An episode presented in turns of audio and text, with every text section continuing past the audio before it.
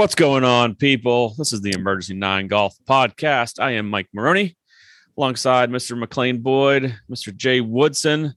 We got a big one, boys. It is Ryder Cup week. Finally, we've been talking about it for over a month now, and who is on the team and who is the picks. And we broke down captain's picks last week, but we are we are here. We're going to discuss all things uh, Ryder Cup. Get you prepared for this weekend show. It's always one of my favorite weeks of the every other year. It's way better than the President's Cup. Sorry, international team. But uh, first off, how was everyone's weekend? A little small talk. How are you guys doing? Good, good, Fantastic. good. wonderful, Good. wonderful. Lots of sporting events, kids games, terrible fantasy teams that I have, but that's all right. It's a new week. I'm positive we could turn this ship around. It's only week two, Jay. It's only week two. Only week two in fantasy football. I lost two. Don't worry about it. Ah, I But- won. I won half of my leagues. I've got. I've got four, and I with, with two and two. So, Four leagues. That's a lot, dude. I can't keep up. Yeah, four is not that bad. Six. When I got to six or seven, that was over the top. See, like I, I wouldn't be able to handle that watching football every day because you're going against players you have, and then you forget who's on your roster. You're like, oh, I need to go pick up this guy, or uh, wait, what? What team is this? What team is that? and I have two, and I'm already struggling. Yeah, it's uh, yeah, it is. It is challenging. I got a couple, couple apps that help me kind of organize everything, but, but um, yeah, you end up. You know what's funny is you end up picking, you end up picking a lot of the same guys Yeah. just because you you you have your eyes set on these guys, and when you can draft them, and you're like you end up getting them in a lot of the a lot of the leagues. Uh, but but it's inevitable if you have more than two, you're gonna you're gonna end up playing. You're gonna end up cross dressing, so they say. You're gonna be playing. you're gonna be playing the other, uh, you know, your own guys in a different league against you know another team, and you're like, I don't know who to root for here. Just everybody score a touchdown. Everyone score, and then let's just see what happens. Um, yeah, that's overwhelming at times. McLean, how was your weekend, pal? Fantastic. Absolutely fantastic. Did some good. wings on the Traeger for Sunday football. Um, Nice. Good times were had. Good, Good. times were had. I like it. I um had a great weekend. Had a big Friday night. Suffered from the Irish flu all day at work on Saturday. thanks to Jay Woodson. Partly. Yes, we did have a Um, good. uh We had a good birthday celebration. We had a late birthday celebration for myself. We had a nice little dinner. Went to a little concert. Went to a couple other bars. One of them, I can't imagine we- we actually walked into this place. So we the real fast McLean. The concert we went to was this cover band that does like old school like soft rock, right? So we were like the young guys there, right? We felt cool. We were the young people there. Then after we're all really hammered, we go to this bar called the Jungle Room where the average age of everyone other than us was like 23 and a half. so we're almost double their age.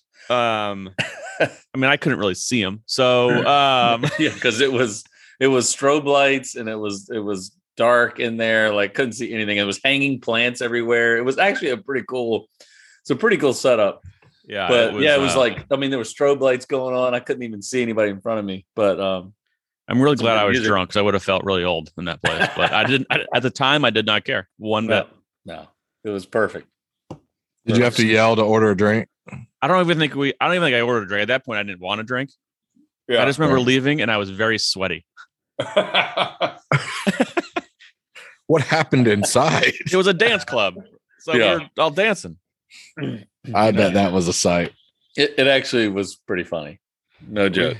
Yeah. We, uh, it was good. we get some late night pizza. I fell out of Jay's car and went to work next day. So, Beautiful.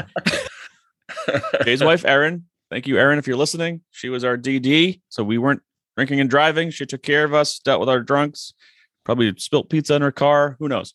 all good. That wouldn't be the first time that someone dropped food in that car.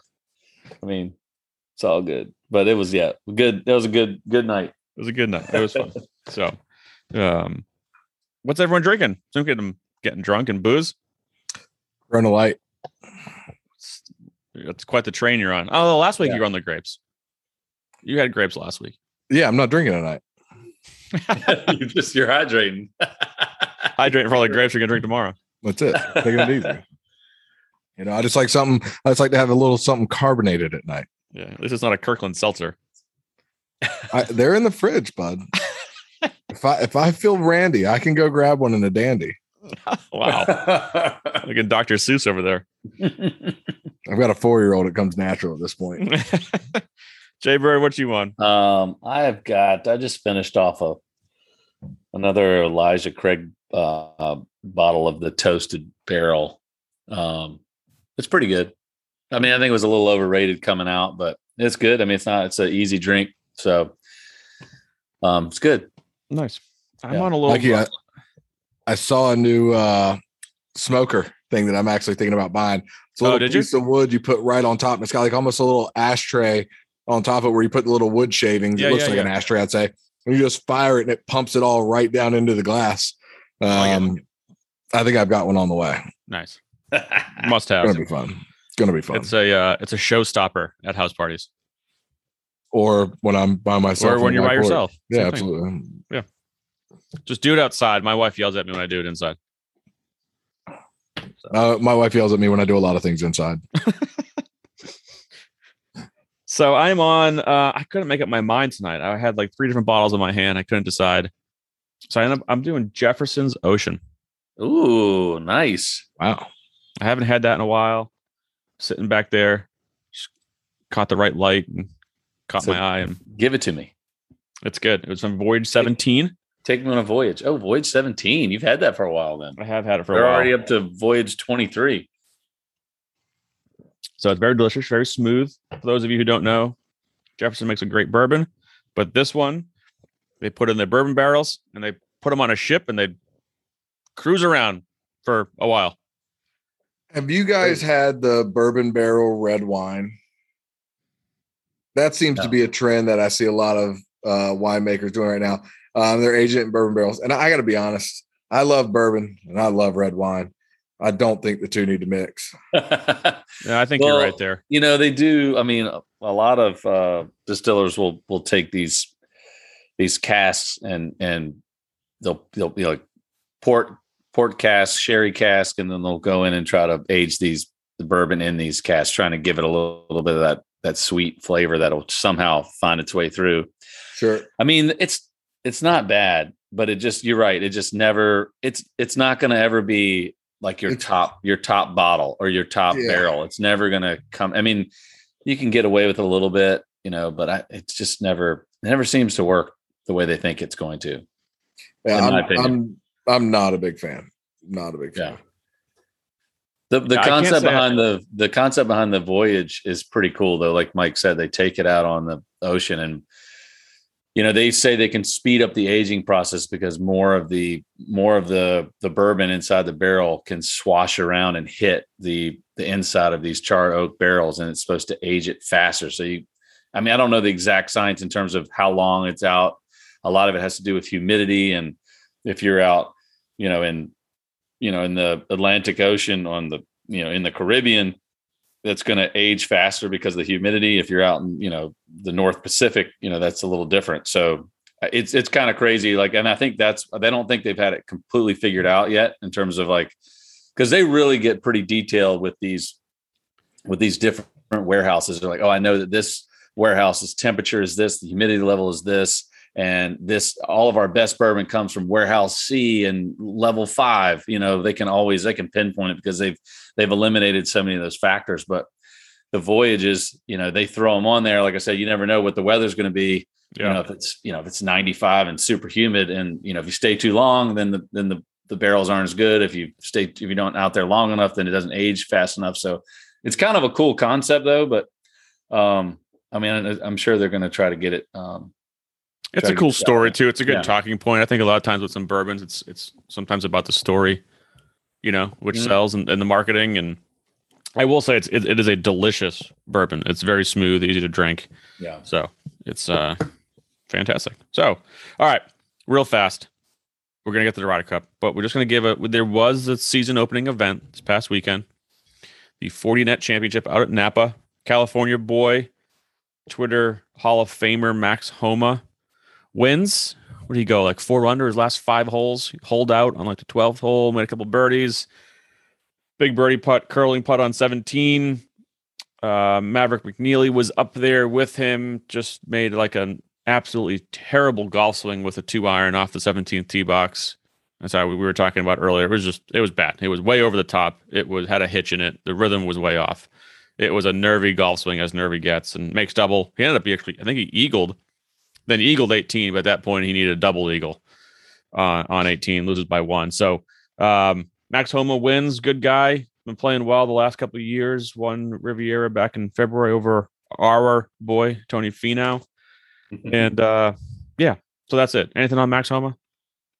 no surprise that he won out there. I mean, I don't know why I didn't pick him this week because he just he loves that that He loves weather, California. loves California. Like he loves everything about it. So I don't know why I didn't put him on my Yeah, I mean he's uh, so. SoCal, born and raised, but he went to um, sounded like what's that song? SoCal, born or I don't know. Anyways, um, went to Cal. I would love to know what that I is. feel like I was I was just singing the lyrics of a song. Um, but yeah, then he went to Cal up there in in, in um, Northern California, so very familiar, obviously, with California and loves it out there. So I'm gonna just pick him the whole West Coast swing this mean, coming why not? season.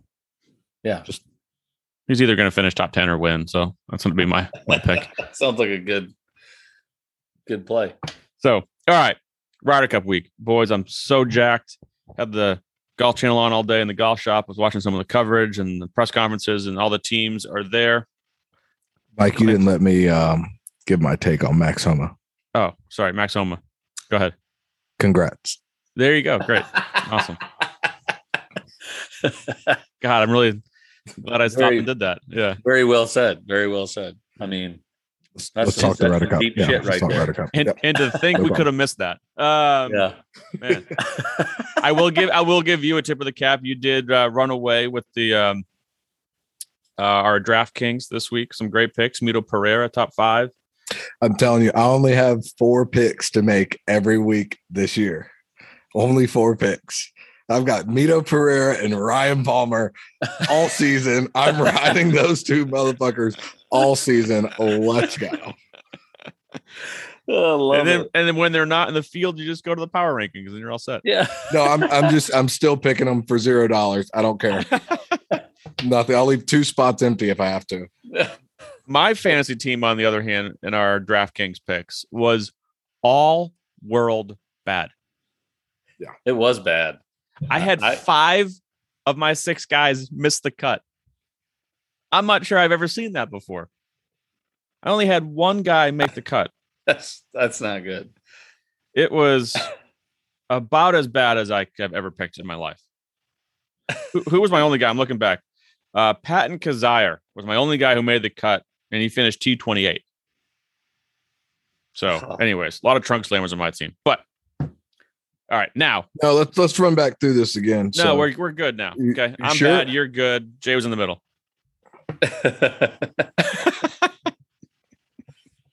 Right. Okay. Ryder Cup time, boys. Ryder Cup time.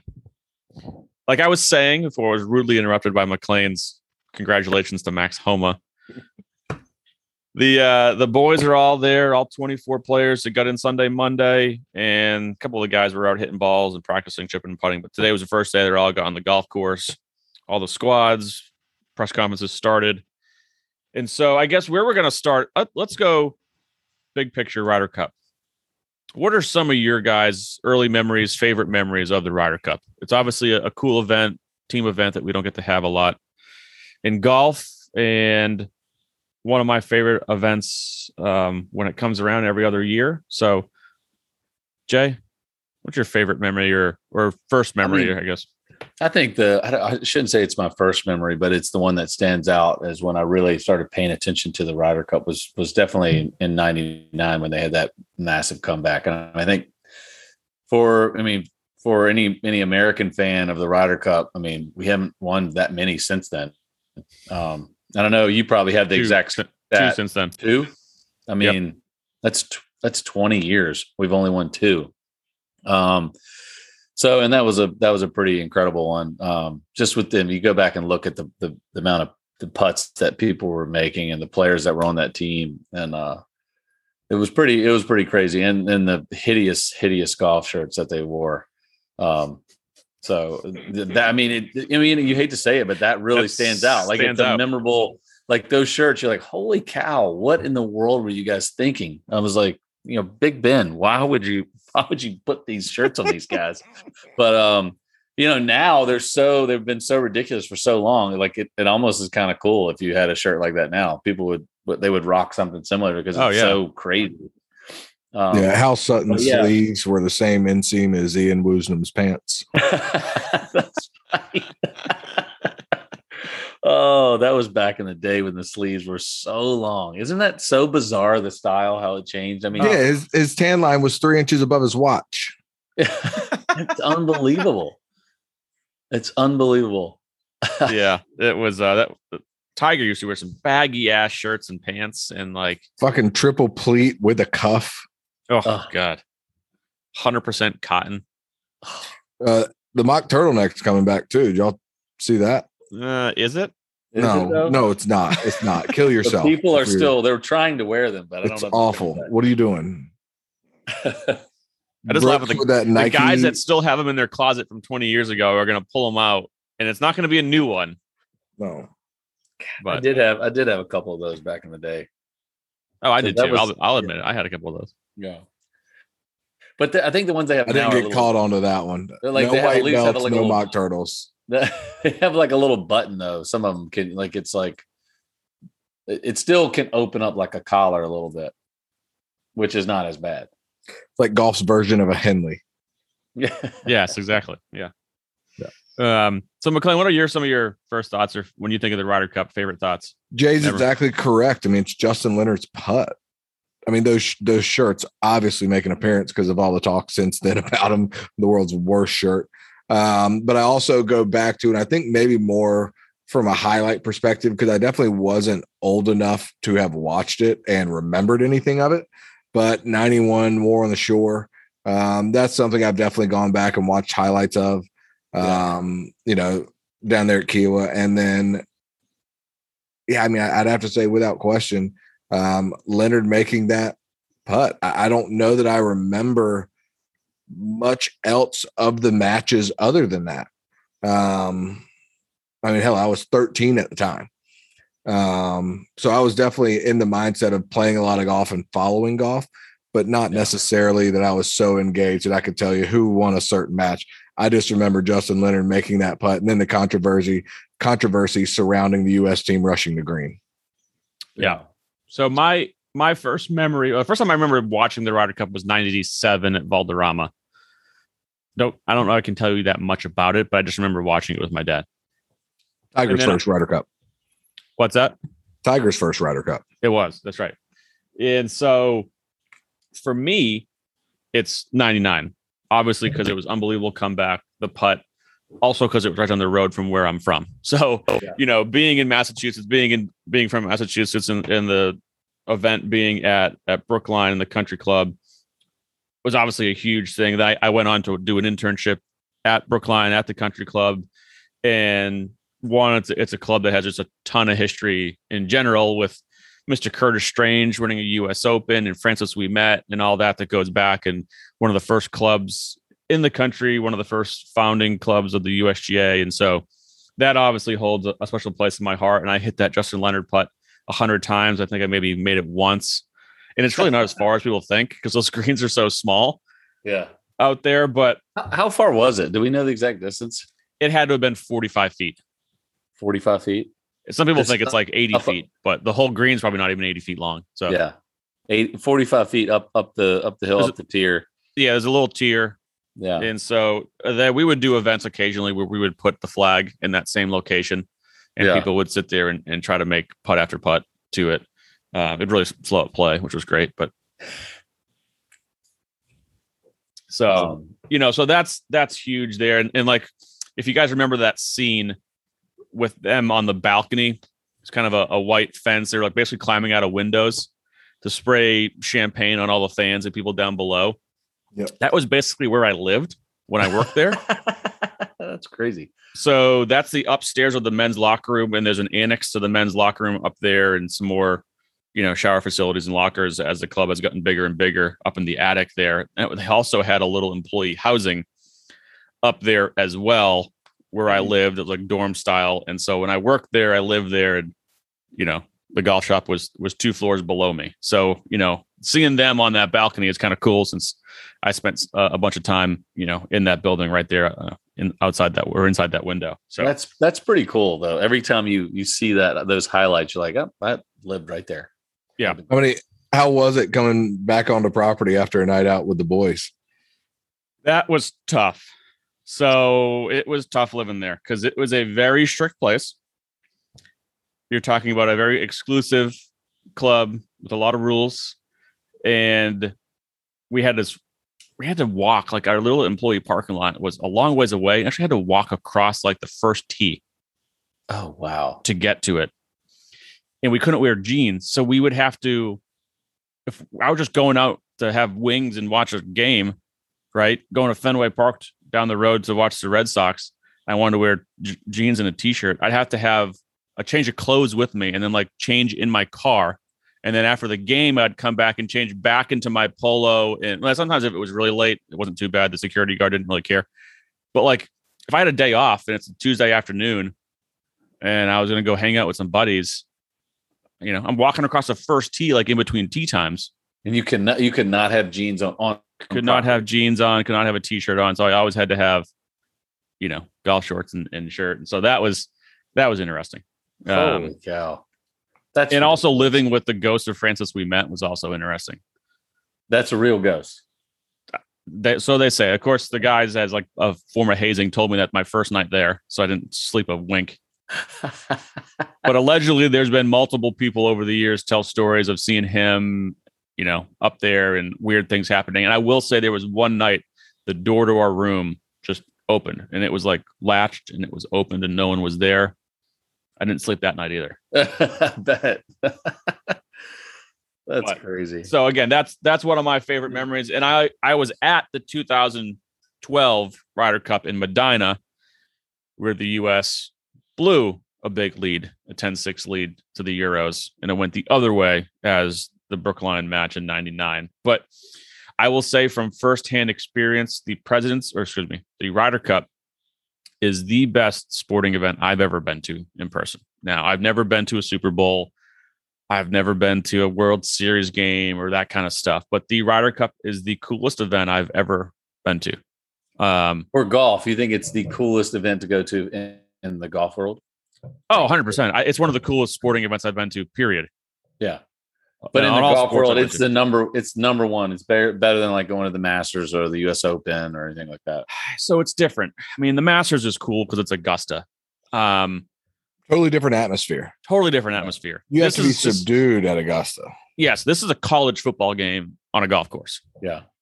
I mean, so like when we went, you know, being a PGA member, I get in for free.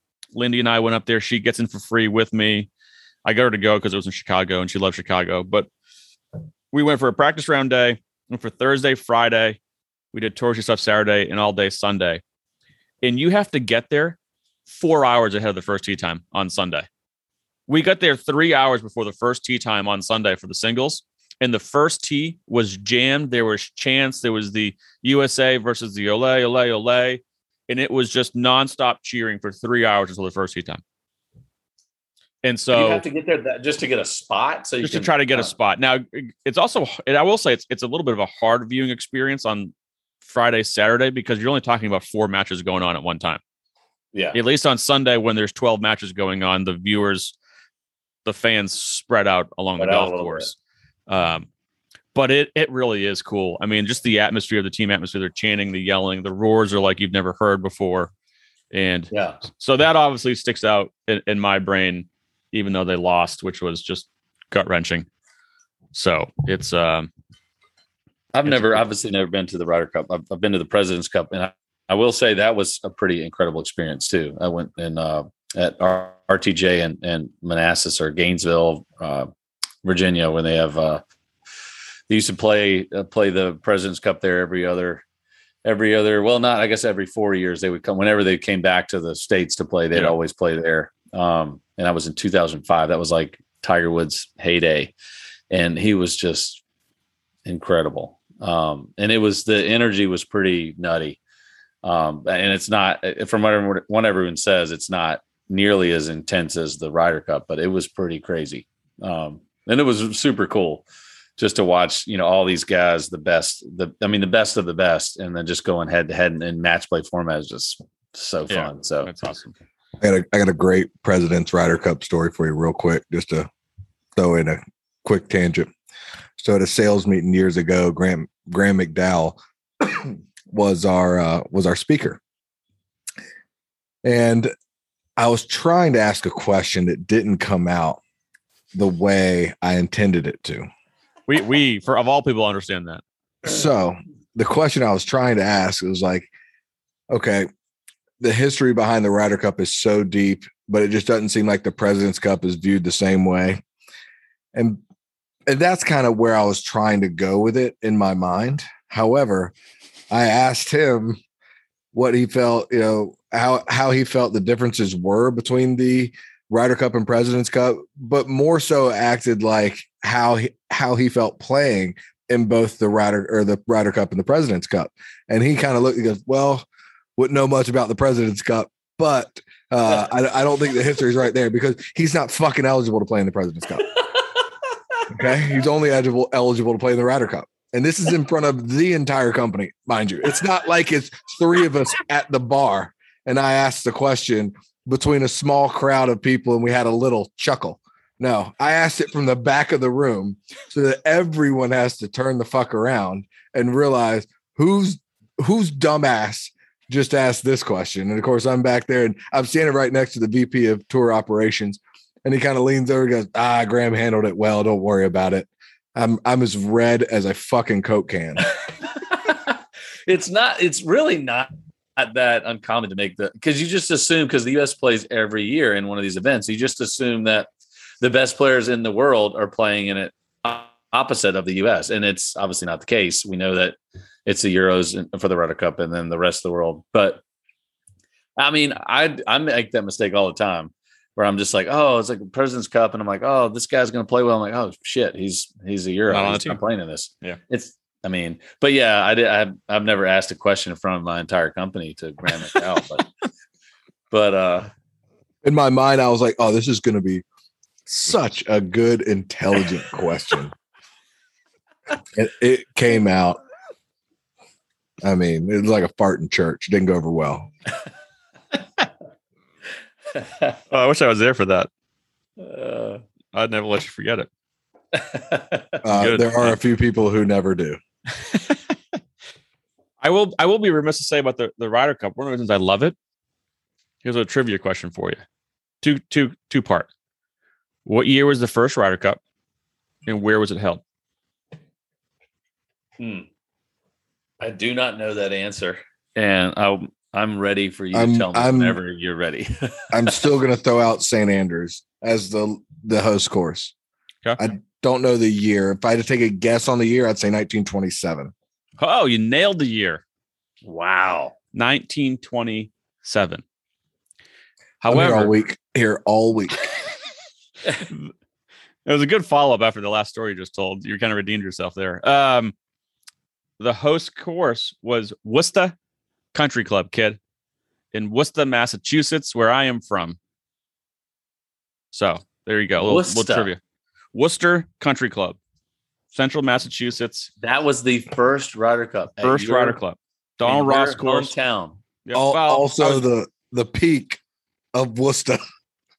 1927 Ryder Cup host. I actually think they're getting ready to host. I think they're going to host in a couple of years from now. They're going to host a Solheim Cup. I Oh believe. wow. Is it a small course? I mean, I'm guessing it's small and tiny. Although I haven't played it since they redid it. Um, they put a bunch of work into it, so I think they tried to lengthen it and get it back to a traditional Donald Ross. You know, as those things change over the years, got the greens back to where they were, and it's a fun, fun golf course. So it could never host the PGA Tour players, but I think it'll be great Yeah. for a Solheim Cup if they get it. So nine and a half to two and a half, won by the U.S. right, and that was back when it was just Great Britain. Yeah. people forget the Ryder Cup was just Great Britain for a while. Then they added Ireland, and that's when things got interesting. And you know, United States was dominating for quite a long time. What? So how do you say? How do you pronounce that your your town here? I mean, it's spelled W O R C E S T E R. and you called it Worcester. Yes. Wow. Okay. It's Okay. not Worcester. yeah. Or Worcester. Yeah. It is Worcester. And if you say it right, it's Worcester. Worcester. Also Yeah. a great host site for you know the Kiwanis and the Boys and Girls Club fundraisers as well. Um, Hey, I know I know Andy Lane, head golf professional there, Clemson PGM grad. So I mean, you know, just saying. Not saying, just saying. Gosh, that's crazy. So, anyways, yeah, that's a little uh little trivia question for you guys. You can win at a bar sometime. 1927 Worcester Country Club, home of Mike Maroney. All right, so let's get into uh into this year's specific Ryder Cup. You know, like you said, Jay, we've lost nine of the last twelve. it's crazy. It's been not even close a couple times. I mean, just I guess now three years ago in 2018, we lost 17 and a half to 10 and a half in Paris. So that the doors kicked off us in 16 and a half, 11 and a half at Gleneagles in 14. You know, we did win in 16 in a romp at Hazeltine, one in 08 and a pretty good romp. Azinger is the captain at Valhalla. And then 99. Those are the only three times we have won since the since 93, which is just crazy. Really? That's we've won three since 1993. Yep. So three Ryder Cups in almost 30 years. Yeah. it's Oh, been pretty poor. So, you know, I think some of the, a lot of the talking points you get on the Ryder Cup hasn't really changed over the last 10 years. It's, and we've talked about 'em, why is Europe better? Why does the USA suck? What's the difference? We always come in the favorites for the most part. And if you look at the world rankings this year, this is the strongest American team based off of world rankings ever. There's 11 of the 12 guys are in the top 11 in the world rankings. Wow. do we think this is the year that we break the trend? I have no That's idea. just- I can't answer hope it. I, so. I wish I could. Like I want I want to say yes to that, but Of course, we want to, but as uh, looking at it, adding up what we know about this team, adding up the friendships that we know about on this team, do we think this is the team that overcomes? Do we think this is the team that really gels together? Because they have basically been the Oakland Athletics in the Billy Beane era of taking a team of I hate to say less talented players because that's not fair. I would say uh, lower ranked players um, and beating the higher ranked team of the American. Um, they have consistently been David and beaten Goliath. Um, as we just said, over the past 30 years, we've only won three. So, so I what um, what I think one of the United States strengths is, and a lot of people would call this a weakness. The Ryder Cup, the uh, European Ryder Cup team has way more experience than our U.S. team. If you look at our team, we're young. One, we have six first timers. I hate to call them rookies because these guys are studs playing the game of golf. Um, Yeah. they're first timers. We have six. They have three. But if you look at previous Ryder Cup appearances and you add them all together, United States has 12 combined previous. Europe has 38. That's crazy. Right. So they're way more experienced in this, but maybe that's a good thing for the United States. Maybe they've gotten some of the old guard out of there, the guys that have the scars from this event. And you have Yeah. some young, edgy, ego guys that are like, you know what? Fuck this. We're going to start taking this thing over because this is our, you know, hey, Phil and Tiger. Yeah, you guys were Yeah. great individual events, but you guys sucked in this, and we're going to change that. Yeah. So I don't know. I hope they have that mindset, and maybe it is a an advantage that they don't have as much experience. I think they're, they're um, definitely playing better, obviously. That's well, I mean, the that's European team point. definitely has that going for them, though. I mean, you make a great point. Um, when you look at this team, you have guys like Lee Westwood, Paul Casey. Um, we had Sergio, Sergio, Garcia, Poulter. Ian Poulter.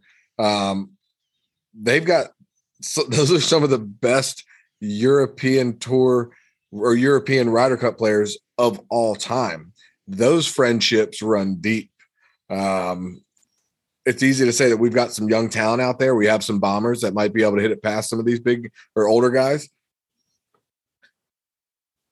And I hope that you're right, Mike. I think you I think you're onto something though. I think the new blood that hasn't necessarily had to endure the scars and is hungry, wants to play for their their country, uh, has the chance to do it. But they are facing a lot of talented players that have been on this team and have been a part of the European trend of winning. And I think those guys are going to play strong again this week. They've always shown, no matter how they've played in other times of the year, when it comes Europe or Ryder Cup week, those boys have always showed up ready to play. Yeah, I, I mean, obviously we're from we're from the U.S., so we're going to be pulling for the U.S. But absolutely, I don't. uh I don't know. I'll be honest with you. I just, I just think it's, it's every year. It's the same thing. Oh, we've got the strongest field that we've ever had for the U.S. strongest team that we've ever had based on the world golf rankings. But this doesn't. The, team golf. It doesn't matter what your world golf ranking is. It doesn't matter what you. It just doesn't matter how you finished. You know, I've got seven top tens this year as an individual. It's like, but team golf is just a whole nother level. You you it's a you just play different type golf. Like there's some guys who are just really good at it, and there are other guys who are not great at it. And it's not necessarily that they that they can't be, but they just they've they've trained their whole life to play individual an individual sport. Um, so I don't know. I you know, without getting too scientific on it, you know, I just I want the I'm pulling for the US obviously, but my gut is telling me that the Euros are probably to probably to win again. And to your point exactly, Mike, that I know that's probably not going to be a popular thing to say um, no, because it's not no, patriotic, but analysis. I, I think that they've got too many guys that are that are great players that have played this event too many times together. I mean, look, look we've got Sergio Garcia, the the winningest, you know, Ryder Cup player of all time. He's he's getting ready to play in his three decades and he's won 62% of his matches. 62%. He has not lost a singles match in the Ryder Cup for like four, 13 years, 2008. That was the last time he lost a singles match. And he's played every year except one. I think he didn't play in 2012, maybe, but that's incredible. I mean, like these these guys just love love this stuff. And that's not even what Sergio is really good at. I mean, his his his his the two man uh the two man matches are, are where he really really plays well. But um the you know like you you mentioned you said ian poulter you said sergio you said lee westwood. These guys have all been around the game for 20 plus years and played in multiple multiple Ryder cups. How many guys do we have on our squad that have have played in the 90s and on the Ryder cup? Do we have anybody? No. Well hey, hang on. I've Nobody. i've got a crazy stat for you here real quick on sergio jay and i'll let you get right back to your take. Um career Ryder Cup points won. Sergio Garcia, 25, 25 and a half. The entire United States team, 25 and a half. That's what it's crazy. It's crazy. Um, so in that, you know, history doesn't guarantee anything, but I tell you what, if you can walk into a, a tournament like this, and the one thing that everyone says, which I think go, is discounted, especially in the first day, is the nerves are just out of this world playing for your country. And you've got four, five guys on the on the Euros that have done it multiple, multiple times. Um, you know, Sergio again, Ian Poulter, Lee Westwood, and I mean, I know there's I think there's two or three other guys that have played in like two or three or four or or, or Ryder Cups, and it's like, man, that's though they know. I mean, it doesn't mean they're not nervous. They will be certainly be nervous, but they understand and the expectation of the nerves and how they can cope with it and how their body reacts to that. That's a different kind of nervousness. You know, it's like if I get on the golf course as an individual and I'm on the first tee, I'm like, you know what? Who cares? Uh, I'm going to hit a good shot. I'm going to hit a bad shot, but the only person I got to answer to is me.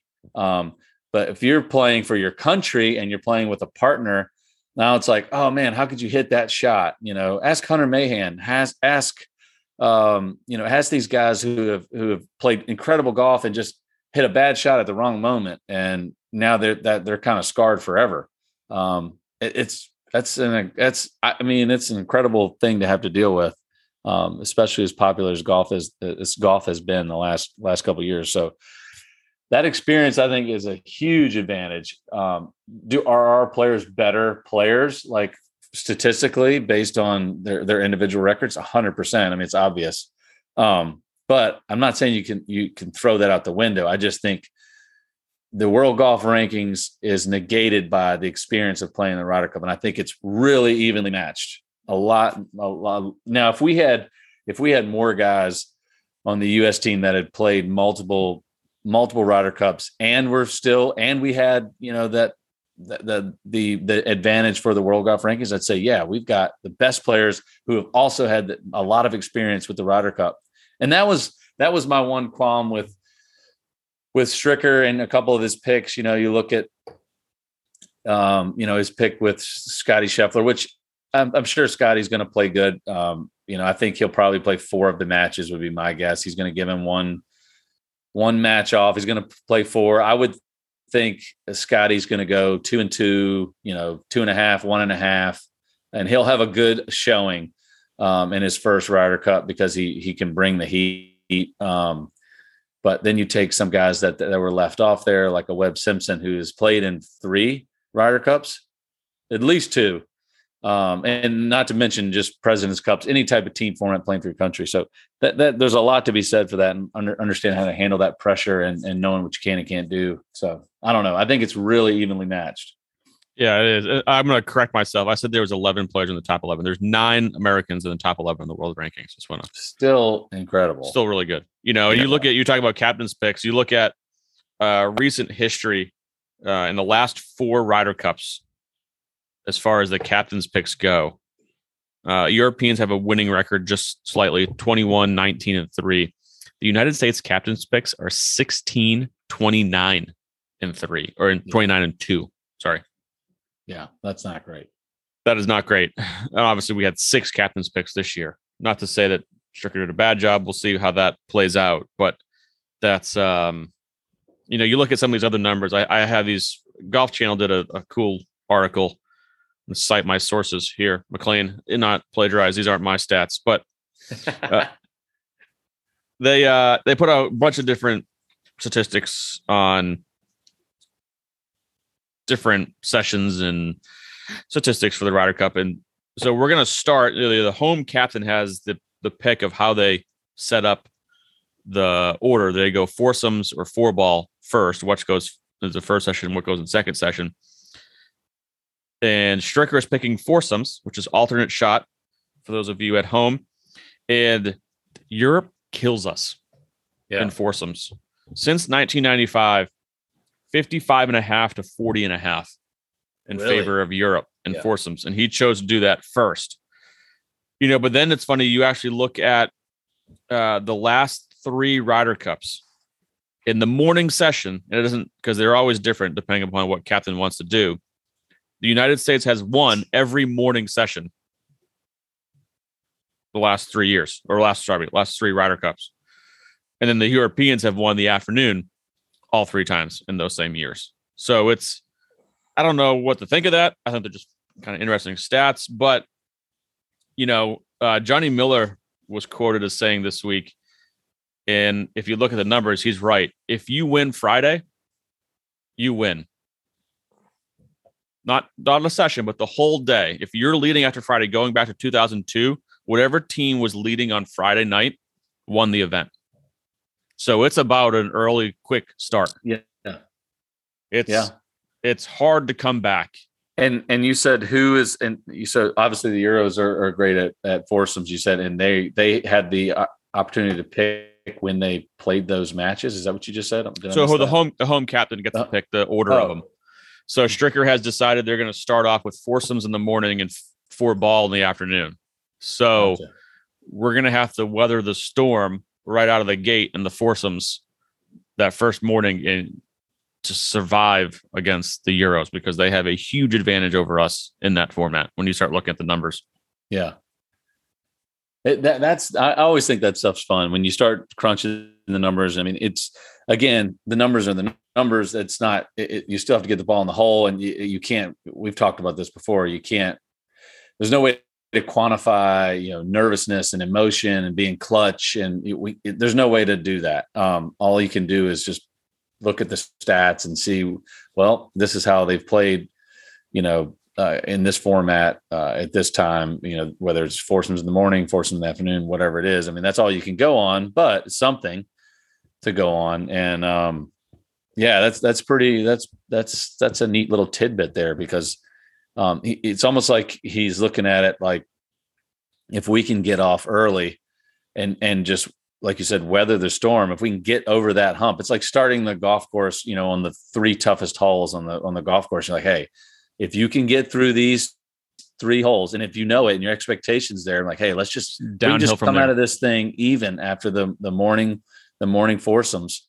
You know, we we got a shot. You know, but if you give some, if you give them a little, you give the Euros a little bit of momentum there in the morning. Uh, uh, or I'm sorry, if you give them, if they break even in the morning and they're going in the afternoon, foursomes, like, hey, this is a no brainer. We're going to come out leading on Friday and then this thing's over.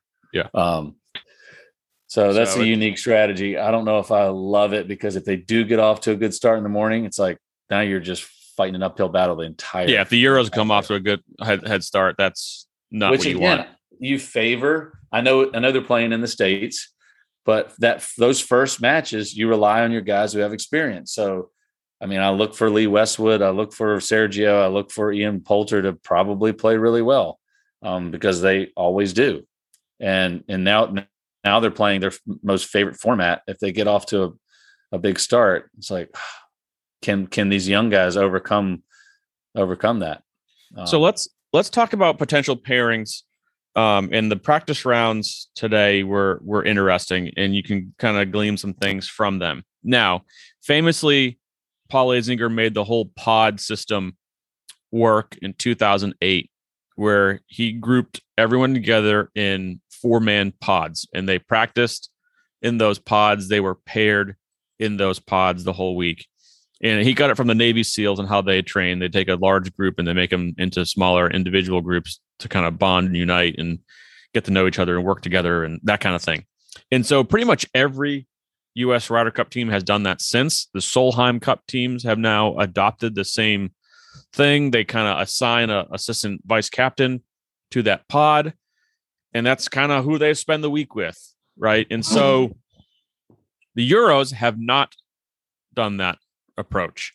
So it's harder to kind of look at the Euro pairings today in their practice rounds to say, oh, this this is their pod or these guys are going to be paired with each other. But if you look at the US pods, the first one was, or how I have them listed here, Justin Thomas, Jordan Spieth, Bryson DeChambeau, Scotty Scheffler right? Obviously, you got Thomas and Spieth, best friends. You could see that one coming.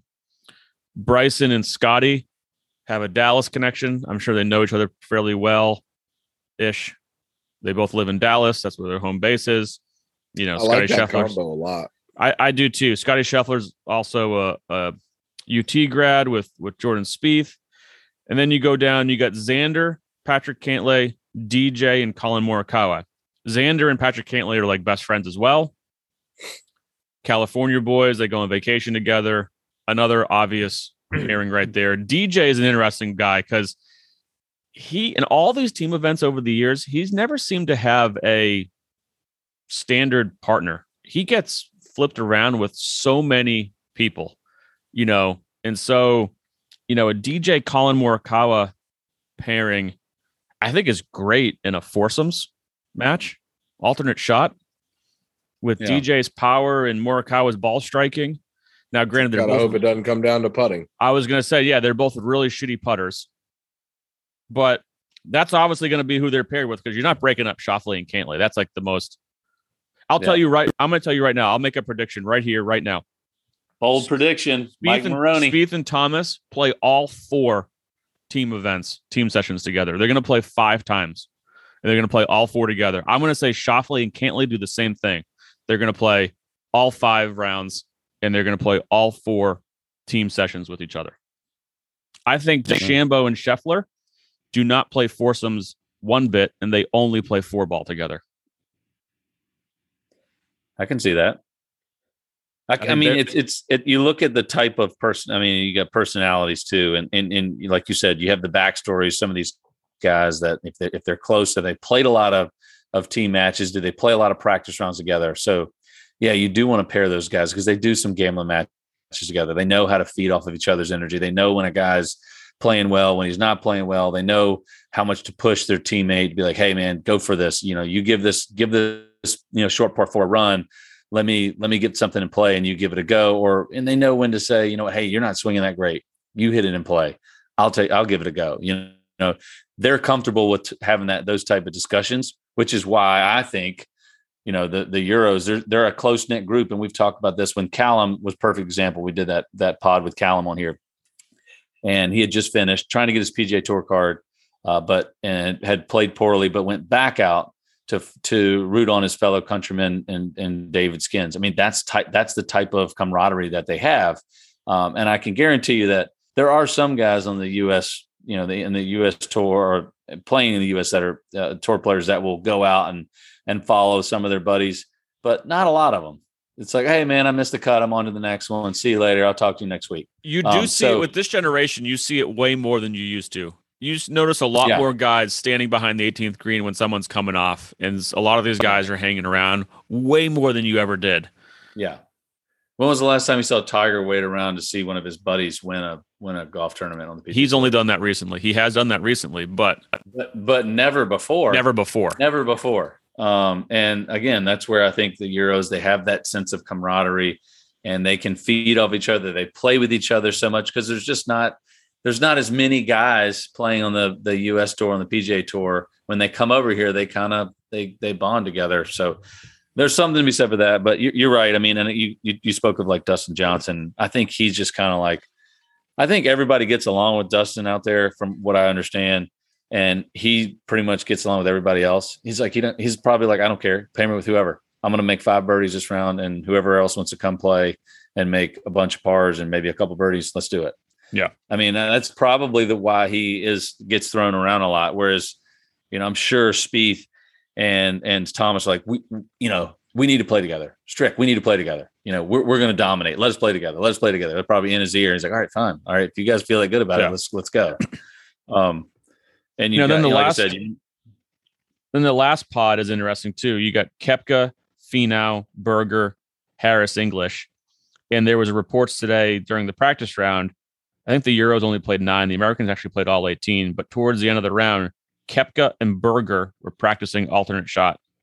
Finau and Harris English were practicing alternate shot together. So in that pod, that seems to be how Stricker is going to pair those guys, and it, it, makes sense. Koepka, Berger, both Jupiter guys. I'm sure they play practice, you know, you know, play some cash games and practice together and play down there and and uh, living the Jupe life.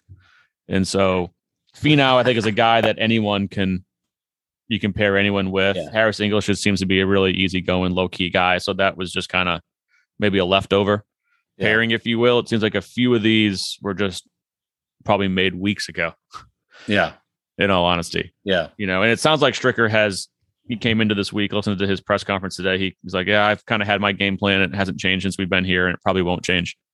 So and then you look at the Europeans. So this is how they practice, and I'll go over the, them real fast. But McIlroy, Hovland, Westwood, Garcia. Actually, in my opinion, those are two teams right there. McIlroy and Hovland would be unbelievably hard to beat. You put the two stalwarts, Westwood and Sergio Garcia, together, who have played really well in the history of this event. That's a, a good one. Now, the Euros switch things up. They don't do the pod system, so they're not going to do the same thing. They'll probably have different practice round pairings tomorrow. Again, we're recording this on Tuesday night going to get this out on Wednesday just for our listeners. Then you had Poulter, Lowry, Fleetwood, and Bernd Wiesberger. Then you had Casey, Fitzpatrick, Hatton, and Rahm. You know, you get three Casey, Fitzpatrick, Hatton, three dudes from England there, and then the real Spanish sensation, Jon Rahm. Well, I mean, yeah, we go down that list. I mean, you're talking about, about we've already mentioned, you know, Sergio Ian and Lee Westwood, you know, they've been on this this team. I don't know how many times. Paul Casey as well. I mean, so throw a guy on there who's been who's played m- multiple Ryder Cups. So you've got four guys with that much history, and then you throw Rory McIlroy, Jon Rahm, and then Viktor Hovland. Uh, you know, I'm I'm, I'm kind of pushing to put Viktor in this because he's so young, but but Rory and Jon Rahm, two of the most talented golfers on the planet. Um, so you, you know, half of half of your team is like whether they're seasoned vets or they are the most talented guys that you you could possibly have. I mean, and then you just have these other guys just fill fill the void, you know, fill the spots. Um, I don't know. I think it's a good team. I, I wish I, I wish I wasn't saying this, but I want. No, I mean that's. I want it to be. USA. But I mean, the more I look at it, the more I look at the dynamic. I, I wish I knew more about, and they're pretty tight lipped about how they do their pairings. They don't really give us any info, like the strategy. Obviously, it's working. They don't tell yeah, anybody, and nobody well. knows what they're doing, and it's working well. Um, but so um, I actually I, I came up with an original thought myself today when I was kind of reading some of the stuff and watching it seems to me, and I don't know if I have this right or wrong, but this is just my perception of how it's gone over the years. To me, it seems like the European captains over the years have not been afraid to hide people, play them two matches or less. Yeah. Or, or, there's been some years where guys have only played the singles and that was it. They got sat out the first two days. Yeah. And they've played their horses and they said, we're going to ride and die with these guys and we're going to play you in singles, pal, because that's we have to.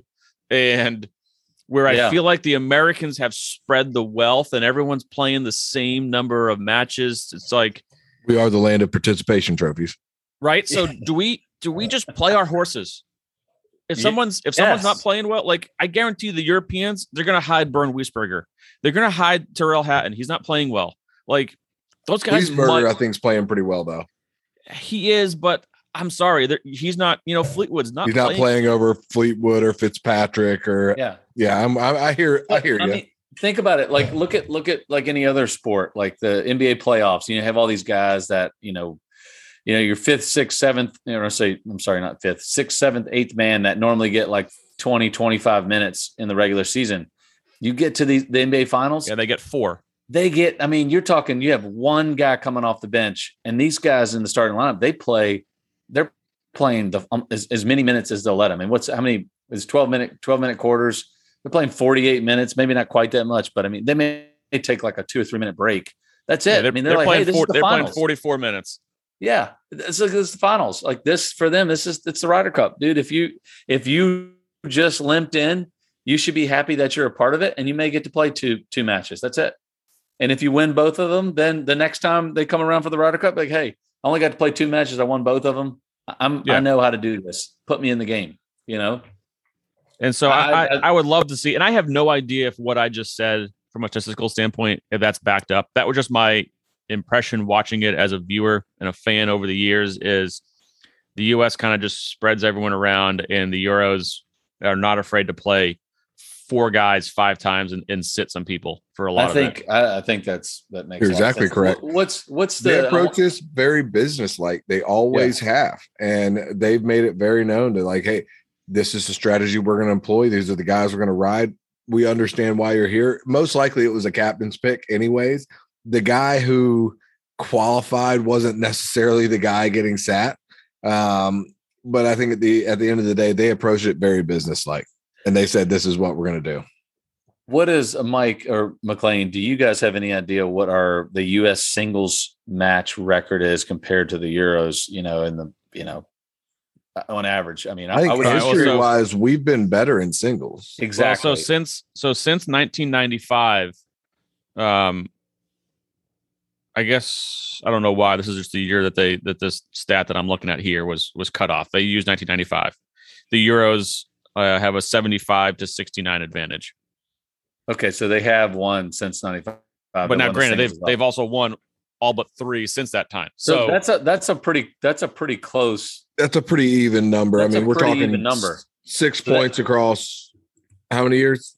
30 95 35 so. or 25 years. So, so that's what like 14 Ryder Cups. So I would say that the majority of the points have been won in the team format which is I think uh, bodes to your point exactly, Mike. Is these guys they know who's not playing well, and like, hey, you're not going to play as many matches as this other guy. Even the four balls is close. So since 1995, the four balls, Europe's uh, has a 50 to 46 advantage. So four points there. But they just And beat the- the pants off us in the alternate shot. The, The alternate shot. 55 and a half to 40 and a half. So since 1995, the overall total has been 180 and a half to 155 and a half. Again, Yeah. they've now they've they've won what? What did I say? 11 of the last 14, something Yeah. like that. So it's it's interesting. I don't know. I don't know. I, I do think, in I will. This is not my take, and I, I was a good point made just before I actually walked up here to to record this. Shane Bacon on uh, Golf Channel. He went back and he looked at Stricker as a captain in the President's Cup and what he did with pairings, and he kind of ride or died with his pairings that he had set before the week. There was not much, almost or any real changing of, you know, Spieth and Reed or sorry, I remember it was Spieth and Reed then? Maybe it was Spieth and Thomas. I forget who it was that played together. I think it was Spieth and Reed. Simpson and Reed played together. Yeah, whatever. I can't remember what year he was even the President's Cup captain, but he did not waver from his picks. Yeah.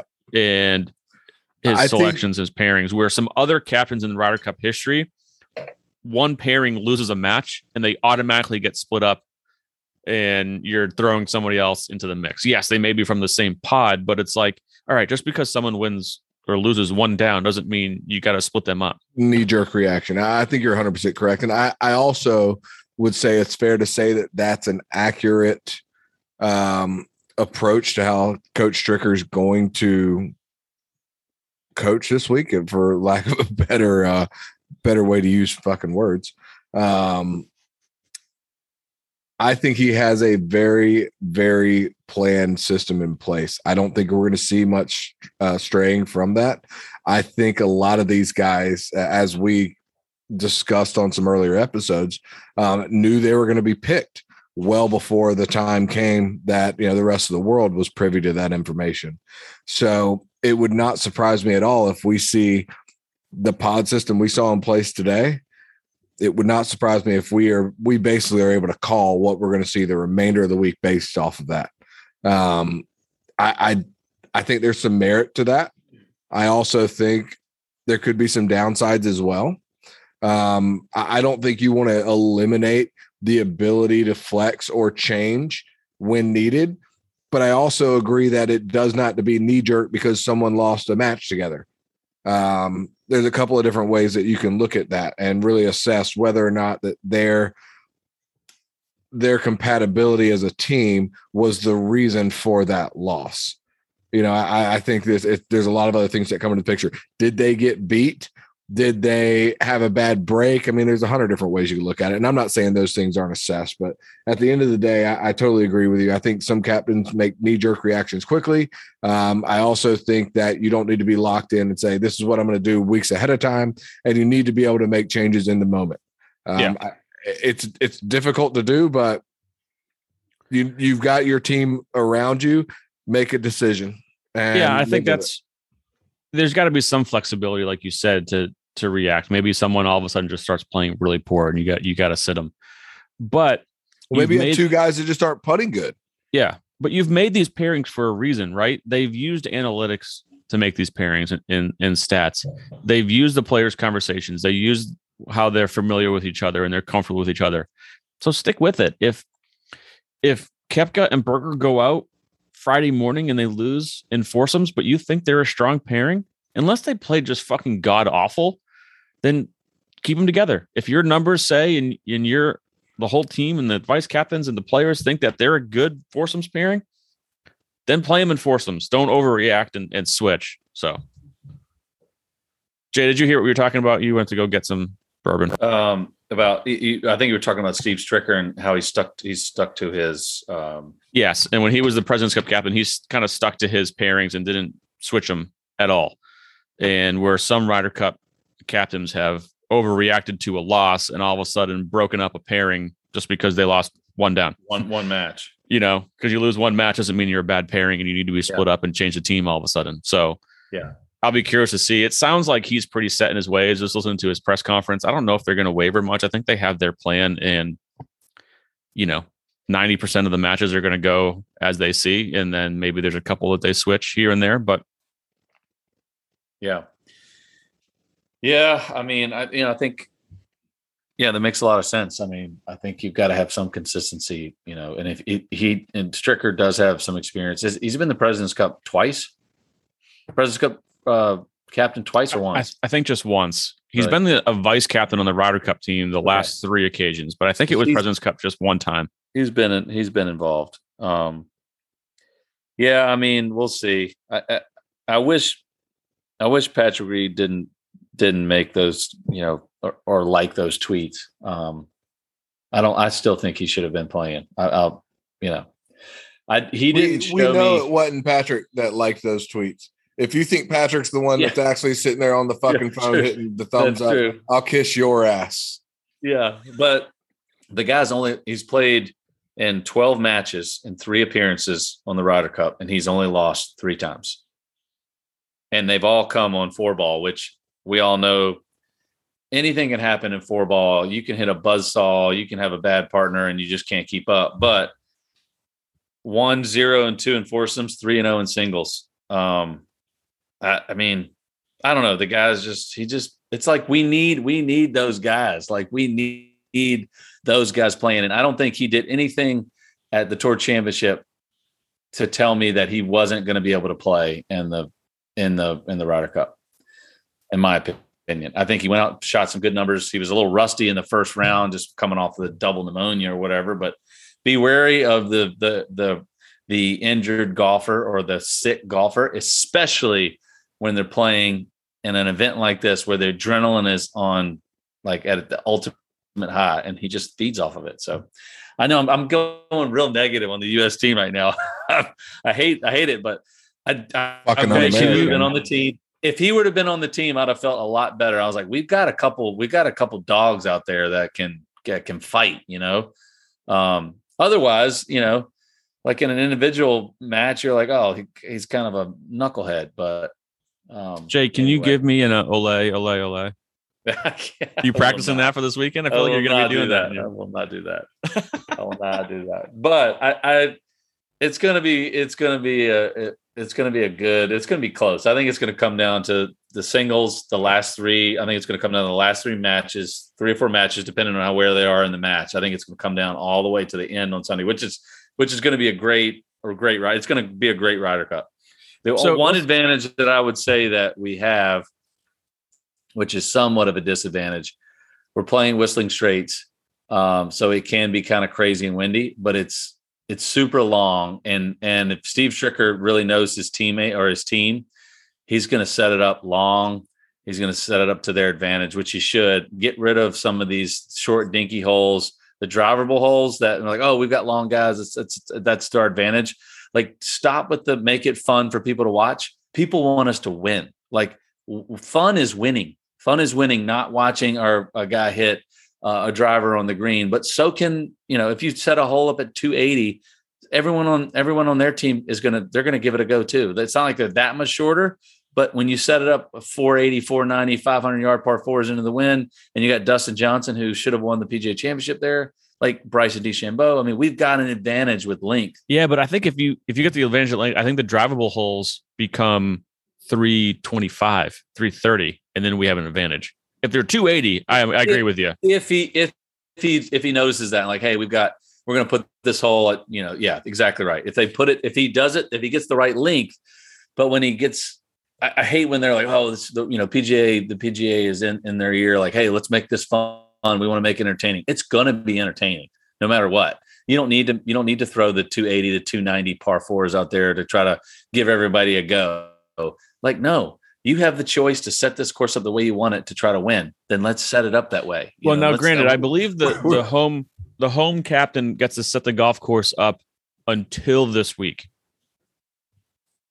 So they hmm they don't have he's not having say over tee box selection during the week. Now he may have told the PGA leading up to it where they would like, you know, exactly. but he's not picking the whole locations. No, he, no, no, he gets a say on widths of fairway and rough length and that kind of stuff leading up to it. But once the week comes, Kerry sure. Haigh with the PGA takes over sure from there. Sure, now, sure. obviously, but he's we have a lot to. of we have a lot of say in in it and leading up to it. Like, hey, I really don't want he can he can go to the the PGA and it's like I really don't want this hole to be 280. Yes. I- I- we've got guys who hit it that can carry it 320. They don't have any guys. Yeah. So if we got a three 320 yard par four covering a couple bunkers or covering water, and it's a and we're playing four ball, um, hey, we we want that 325 yard carry because they don't have anybody on their team that can do it. But we've got three or four. Other than maybe Rory is their only guy that can really hammer down like that. But Yeah, No I mean they else, have really. they have a pretty short team. I mean, not sh- short's relative, right? You got Rahm and and McIlroy, but I mean Westwood doesn't really hit it as anywhere anymore. Poulter doesn't hit it anywhere anymore. Fitzpatrick's not long. Fleetwood's not long. You know, I'm sure Wiesberger is because the guy's a mammoth, but Mm-hmm. Casey's Casey's pretty long. He's decently long, but he's not a he's not a uh, he's not going to separate himself with his length. I mean, he's consistently long, but he's nowhere near the Dustin He's not- yeah, Dustin Johnson, Bryson, Finau, Koepka, long. yeah. I mean, that's that's where, where the in my opinion, that's where if they can play to that advantage, it's like and really press hard on it, and the PGA will follow suit. I think that that's that's a way that we can negate some of their experience with the just sheer athleticism, the sheer length that we have. Um, So yeah, let's let's talk a little more about the golf course. Like, who does it favor? So some people think it favors the United States because it is long. Now some people think it favors the Euros because it is links ish. It's going to be windy. They are calling for on Sunday, Saturday and Sunday, be you know 15 to 20 miles an hour, which is pretty substantial. You know, coming off the lake there. So, and they are talking about some rain Thursday into Friday. Some potential rain that could soften the golf course, which I think plays in the United States' hands, just make it even longer. But if it's windy and firm, they don't get that rain, then it may go more into the Euros' hands. Yeah, I don't. I mean, I think yeah. There's certainly the element of of wind and rain. They're used to playing the conditions, and they're you know, maybe a little bit more mentally uh, trained in in in, the, in those settings. But again, you throw wind and rain and length. I still favor the guys who hit it the furthest. Again, I mean, we've talked about that. I mean, you know, the strokes gain, and we're we're we're jumping back to more the individual stats and stuff like that. But I think it's uh, it does still hold true. You know, hey, this guy hits he he can carry it 320. We've got five guys on the on the team that can carry it 320. They've got one. You know, let let's let's take advantage of it. And I think especially in the in the four ball setting and the single setting, foursomes is a little different. You've got to be a little bit more calculated. Um, so and Yeah. that's why I think it, it's we've struggled a little bit, but but hey, if we can if we can dominate in these other areas and just hang tight in the foursomes, um, and you know, you really use the golf course to our advantage, you know, I think I think the length is what can separate separate what what what the U.S. is able to do here, regardless of the conditions. I mean, let's be honest, the, these guys for the U.S. have played in all conditions. They've played in multiple British Opens. Like they they understand what it takes to play well in, in tough conditions. They wouldn't be there if they didn't. It's not like we're talking about a rookie on the PGA Tour that's never played overseas before. I mean, these guys have all played in Yeah. these conditions. And so, from a, I, I wish I had the exact stats. I just heard uh, Brandel Chamblee talk about he went through everyone's appearances at Whistling Straits, right? So Whistling Straits has hosted three PGA championships. Um, 04 Vijay won, 2010 Martin Kaymer won, and 2015 Jason Day won. That's right. And so a lot of these guys have experience on the golf course and the PGA championship, and the Americans had a much better record when you looked at it from a top 10 standpoint. I think maybe only one guy missed the cut where the Euros on this team had a handful of missed cuts and maybe only one top 10. So, you know, it's, um, and like even look at a guy like Jordan Spieth, not a long guy, but did finish runner up in 15, has had pretty positive experience there. Became number one player in the world on the 18th green at that place. DJ, we all know what happened to DJ 2010. The penalty on on 18 should have won that thing. Earliest got into a playoff, so he's played well there. Now, granted, a, a four round stroke play event has nothing to do with winning a point Friday morning, Yeah, nothing. but there is a little bit of a track record of success on the golf course for some guys. What um, what did uh, Dustin Johnson do in 2015 when they came back? I know Jason Day was really playing some good golf. So was Jordan Spieth, um, and Dustin is is always playing good golf. So it's, I mean, he's won a he's won the PGA Tour every year since his first year on tour, which is incredible to me. Um, I, I that that stat. I know that we're digressing a little bit, but that stat's just bizarre. I mean, no one else has done that. Tiger hasn't done that. Um, so here's this is this is interesting right here. So I just pulled up the the leaderboard from 2015 PGA. So Jason Day won, Spieth came in second. You go down a little bit. T5, Brooks Koepka. T7, Dustin Johnson. T10, Tony Finau. T17, Rory McIlroy. T18, Justin Thomas. So way more, way more Americans up there in that top 20 yeah. there's what what did I say? Four or five guys, five guys yeah. that are on this squad that were in the top 20 that week, and Rory is the only one on the squad in the top 20. But again, that has nothing to do. That was six years ago in a completely different format. I can't remember the weather, but um, I remember the weather being pretty nice. Yeah, I, I feel like it was nice. That. It was just sunny every day and nice. Um, guys didn't have any problem stopping the balls on the green.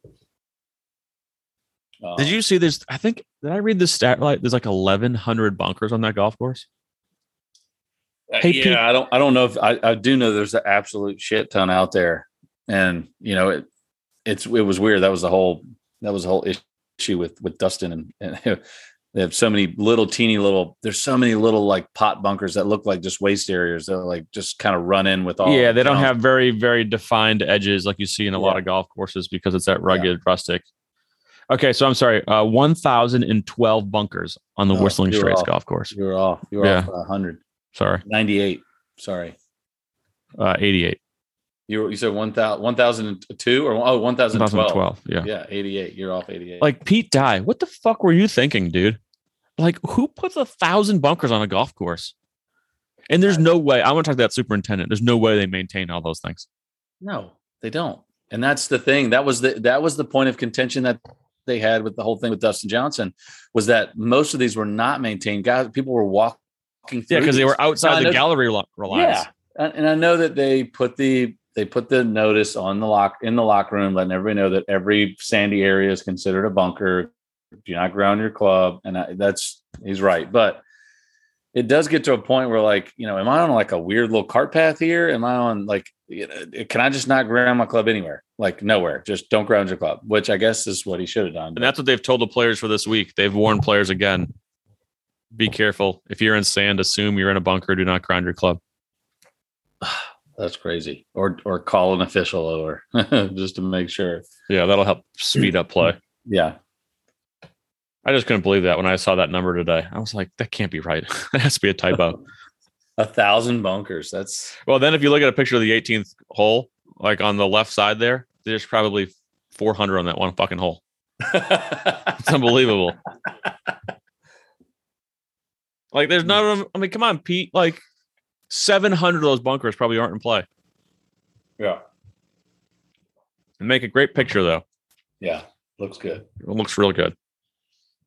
So, so do we want to do our picks? I guess you know I was shocked we have a a DraftKings for this week. I didn't know they did this, this for is, event, this and I. Fun. This I is guess, fun. I like this. Uh, I like this strategy. I, have this uh, this captain's pick. So you you know we give the rundown, Mikey. I don't know if you've got the uh, the contest, the rules pulled up, but if you're looking to do the DraftKings this week, um, it's a little different setup. You know, you've got you've got one captain's pick, which is one and a half times his normal or whatever his listed value is. So if he's, you know, if he's 10,000 in a regular uh, spot, he's 1500 or 15,000 for his captain's pick. And then you pick five other guys at their normal value. So his points also aren't, aren't, his points also one and a half, right? It, his points are also one and a half. Well, so, and I just noticed it's only your top ranked guy. Yes. I, I'm not a big fan of that. No, it's whoever you want to make as the captain. No, no, I wanted Patrick Cantlay as my captain, and maybe I picked, maybe I screwed up because I was going back in. All right, edit that out. You guys keep going. no, let me let me start this over. You're giving, you're giving away your picks.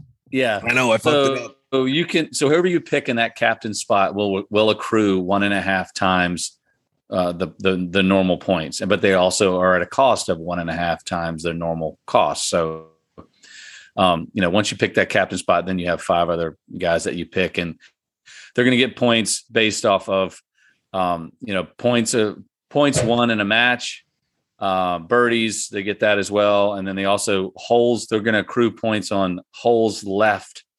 Um, say they win the match three and two, they're going to get points for having two holes not played and winning the match. Um, so that's a, just a weird little. That's a that's obviously something that we don't we don't normally see in, in a day to day match. Normally, it's just birdies and birdie streaks, and um, and there's also you know if you win two holes in a row, three holes in a row, four holes in a row, you get different bonuses on that as well. Yeah. Um, even so a little it's- little different, little different, uh, you know, little different point structure there, but but super cool. So I mean, I, it sounds like the strategy based on what I know about this is you want you want to pick guys who are going to play the most matches, obviously, because they get a chance to accrue the most points. So you don't want to put your captain spot and for a guy who you think like a I mean, I'm going to throw a name out there. It could be wrong, but you wouldn't want to put Harris English in your captain spot, even though he's a lower price guy. If you put him in your captain spot and he only plays two matches, you're really at a disadvantage because he's not going to be able to accrue as many points, even if he plays great in those two matches. So you want to pick the guy that you think that's going to that's a cost effective that's going to play the most um, and accrue the most points. So, um, sorry, we kind of went in depth of, of why, but I think it's kind of cool to know. it's I different. mean, yeah. yeah, it's different. All right. So Jay, while you're hot, go while you're hot. Yeah, I will. I will. Um, so I I kind of based on I just just talked about it. I'm I'm picked the guy who I think is going to play the most matches, and I think is going to win the most. So I don't know if you can you guys guess who you think I picked as my captain. Rory McIlroy or Sergio Garcia. Sergio Garcia. I picked Sergio. I knew it wasn't a fucking American. I'm just it's all about points. I do love Rory, but and I know Rory's going to probably play uh, every match, but I can't imagine unless Sergio plays really poorly in the first couple of matches. I can't imagine he's not going to play all five matches, and he is the winningest Ryder Cup participant in the history of these matches, and so he's my he's my he's my captain's pick um, at 10-5, which is That's pretty, pretty incredible That's a good pretty value. good. I mean, um, and then I, I follow behind with Patrick Cantlay, who I think is playing really good golf right now. He's at an all time high. I think he's going to play a lot, and I think he's going to. I think he's going to win. Um, I, then I throw Dustin Johnson in there because he's played this course numerous times, had success. I think he. I feel like Dustin is going to have a really good Ryder Cup, um, just based on his, like I said, his history. Uh, he knows this course well, and I think he's been in this situation uh, quite a few times now. I think he's one of the veterans on this team, and uh, he's got that kind of carefree attitude. But he's still competitive. I mean, the dude, he's a competitive guy. He wants to win. He may not be so vocal uh, like Patrick Reed, but he's he's super competitive, and I think he's going to have a good, a really good, uh, a really good Ryder Cup. And then, um, you know, I jump over to Mr. Rory McIlroy again. I he the dude's awesome. I just think he's awesome, and I think he's the one guy that can that can kind of combat any type of course setup that that the the PGA throws at him. He he's the one guy who can hang with all those guys, maybe other than than Bryson, but pretty close. Um, and he's on he's on a good squad there. He's done he's done this quite a few times as well. So, um, then I, I drop down to my boy Tony B now. Um, he's kind of a little bit of a wild card, but the price was right. He's played it enough times. This is is this is this is maybe his second Ryder Cup, but he's played in this is maybe his fourth team competition. I think he may have played in two Presidents Cups prior. Maybe not. That sounds right. Yeah, I I think this is. I think he's playing three team events, whatever they are. But um, I, I mean, I think if if I were playing in the team match, he would be the guy that I. You want to play with that guy who's who can make a ton of birdies, and you know, if if if for me, I'm I know I'm kind of a grinder. I will grind out par for 50 cents to beat, you know, my my son. And if we're playing a little, you know, one-on-one match, and I, I will remember it for all night. And he may not have that kind of outlook on it, but if you pair him with the right guy, they could really mesh well. He could make he can make a ton of birdies pairing with a guy who knows he knows is going to make pars. That just frees him up.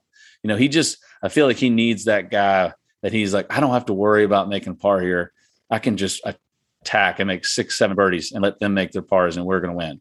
Um, so that's the story behind him. And, and very similar with my, my last pick, Scotty Scheffler, he was priced right way down the bottom. I don't know how much he's going to play, but if he does play based on the price, if he gets three matches in and they win, I think it's a bonus. Uh, I think it's a big win for him to be at fifty eight hundred dollars. And if he plays in three matches and say he goes two and one or or two zero oh and one, he's gonna he's gonna accrue some points. So okay, there it is. Um, McLean. Yeah, uh, my captain, Mr. Patrick Cantlay, arguably oh, one of the hottest golfers on the planet. Uh, I think I may have already uh, covered that on accident for everyone. Um, so it's just good content. You're welcome. I didn't have Thank to you. do that early, yeah, but I did it, and uh, very good. Now here we are. So moving down that list, I mean, obviously going back to Patrick Cantlay, I think he's going to be one of those guys that, as he did uh, to Jon Rahm and to um, uh, oh, who do you do Bryson down the and Bryson? Thank you. Um, he's going to hit it outside of them and just drain putts on top of them. I think that's something that is very, very frustrating in match play. Uh, I think he also possesses the ability to hit inside of them when we know he's going to make it. And putting in match play is so incredibly valuable, especially early in the match, to get out in front a little bit for someone who can make a couple of those tougher putts versus a guy who has to rely on ball striking to really hit it in there close to get his birdie um, his birdie day going. So again, I, I, think Patrick Cantlay also has the attitude that even Keela, I think he's someone who's going to really, really thrive in match play. Um, and I'm looking forward to him having. Hey, hey McLean, week. I don't want, I don't want to interrupt. No, please. You made, a, you made, you made a great point there, and I didn't, we didn't talk about it yet, but you, are right. So we, and I, I'm gonna, I don't want to say stand corrected, but I want to make sure that I'm clear with the match play format and the regular like four round tournament. Like I always talk about strokes gain, tee to green, strokes gain um, you know, stroke trained approach. Like you can win a four round golf tournament ball striking the shit out of somebody, but in match play, this putter, you know, we don't. I don't know if we really have looked at the stats on you know success in in, in a, a team format and how important the putting stat goes through the roof when you're talking about match play. Absolutely, because making a ten or fifteen foot par putt is huge in in a team format match play, whereas in a in a four round golf tournament, it's like great, okay, it's great par saver. Let's go to the next hole and try to make a birdie. But in this format, making putts is huge, and that's why I picked Pat Cantlay as well. But I think that's a great captain's pick. But go keep keep. Well, and and historically, Jay, and correct me if I'm wrong here. Your clutch putters, and I'm not necessarily talking about your best putters of all time, but your clutch putters. Look mm-hmm. at Tiger in singles and some other guys out there that we've looked at as clutch putters throughout the time. Every hole is all of a sudden the end of the golf tournament. Yeah. Every hole is the 18th hole. Yep. So they view the putts very different. And I think Patrick Cantlay is going to fall right into that same thing. Tiger's awful in team play, but singles wise, the guy has a pretty freaking solid record. Yeah, which um, is exactly why Patrick Reed has been so good because he's got such an incredible short game and he's such a clutch putter. That's exactly like right he wears people out. That's why I was like, man, I was like, Stricker, you had to pick this guy. Even with pneumonia, the guy's going to win three points, man. Yeah. I, I, hey, Jay, I don't disagree. Get over it. I'm just saying. That's why we're here.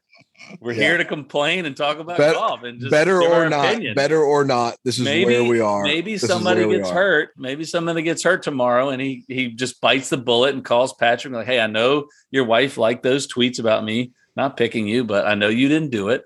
I want you to come play, and I want you to come win me three, three and a half points, and leave her at home. Leave her at home. All right, who else on your team, McLean? What segment are we on? I think we were doing your picks. uh, going down next, uh, Justin Thomas, another guy who I think thrives a little bit in that match play format. Uh, I think him under the gun, he puts better than other times he's proven that he can make the big putts when it counts. Obviously, ball strikes the hell out of the golf ball. Uh, I think his combination with Spieth this week going to have a lot of ham and egg buddy buddy golf. They know each other's games. I think they're poised to uh, win a lot of points. Um, moving down from there, I got the guy who is kind of the wild card. I think he's going to win his singles match. We'll see if he can find a team and play and be a good team member. But I think someone who loves playing well in big events, someone who has ha- has a history of playing well in big events, and someone who, if he wants to play well this week, he probably will. It's, Brooks Koepka? whether or not he wants to is, is a question, Mr. Brooks Koepka. So I'm I'm betting that for some reason he's you know getting a half a chub to go play in the Ryder Cup, so he might be uh, intrigued and decide to play well. Um, from there, all-time winningest Ryder Cup player of all time, Mr. Sergio Garcia. We already know my um, my affinity for Sergio. We're gonna leave it right there, Mikey. I'll text you about it late night. I'll, I'll slip into your DMs. Thanks. I Um, can't wait. I can't wait. move, moving on another europeans version of patrick reed uh, mr ian poulter. Um, again a guy who really thrives in this competition really thrives under the gun loves nothing more than playing for england. And i think he's going to do really well this week again even though i'm an american i'm rooting for the americans. Let's not let these picks confuse you. This is money people and you know while it may only be ten dollars i don't I don't make a living burning them up, lighting them on fire. so even though I am playing a little house money this week, You are. uh, that'll make me say ole ole. Uh, and then my last pick, Mr. Scotty Scheffler. Um, I, I like some of these first time guys. I think you made a great point, Mike, earlier, ha- not having those battle scars and not understanding what the Europeans have really done to us. I mean, I'm sure these guys have some understanding. It's not like they haven't been around or they don't know what it is, but not having gone through it, they can now approach Being this. there and, and having, that first time. Well, it, it's like anything. The first time you do it, it's the best. You want it more than anything. You you are gung ho to be there for your first Ryder Cup, for your first Masters, for your first U.S. Open. I remember my first um, AJGA event, and uh, no, I'm kidding. Um, I didn't know where you were going with that. I thought you were going somewhere else with that. it could have gone a lot of different ways. I was trying to come up with something, and then I I didn't want to go too far, so I backed it up. But you know, I, I mean, in the simplest form, I won one mini tour event on the small little Hooters Carolina series, but I can remember that one win, and I was so pumped up and so ready to go play my next event. Um, I could only imagine these guys going in there for their first time, having qualified for something. Um, my my my memories or previous experience has it, pales in comparison obviously at the same time but regardless of which i can only imagine these guys are riding a high right now being on this team and getting re- and getting ready to represent their country and i think these first timers are going to play really well. I think we have a lot of experience on our team even though we are we have a lot of first timers these aren't guys that aren't winning golf tournaments these aren't guys that aren't at the top of the game and at the pinnacle of our sport right now. When you look at a guy like Xander Schauffele and Patrick Cantlay as Ryder Cup rookies, those guys are as good as anyone on earth at any day uh, or any day of the week, right? Right as we sit. So there we go. Yeah. Okay, like cool. Hey, all right. So we I put this on the agenda, but real fast. I'm not sure either of you can do something on this podcast real fast. Yeah. But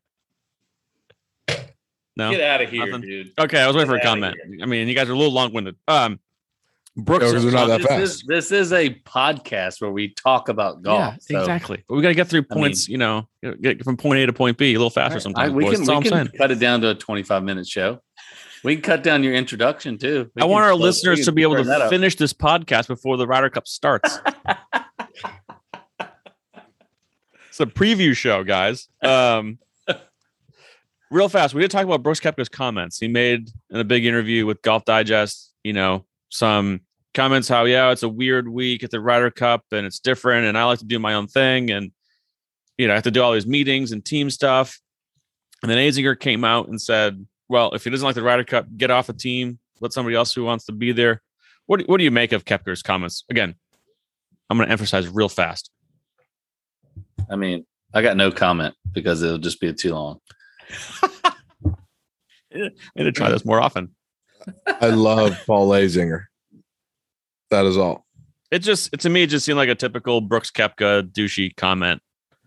Yeah. I mean, he just that's he just loves the drama. He likes to I mean, and that's what he feeds off of. He likes to he likes he likes being in the middle of it, like whether it's good or bad. Like so I think that's all that is. He just he just wants to be relevant. Like he didn't do anything at the end of the tour championship because he withdrew. Like let me let me let me spark some noise and, and and see how many people can can bite on it and get some more viewership or listeners. You know, which you know I get it. I mean, that's what he's And into. we've heard That's similar comments from like Duval and way back in the day had made kind of some similar comments. And We're I'm not going to even- talk about the real story here. what's that? Bryson Brooks range bro sesh. Yeah, they were they were talking today. Well, A big round of applause from the fans on the range. Had a quick conversation and did you hear the guy, the one guy, yell, let's see a hug. And everyone started laughing. It was fucking great footage.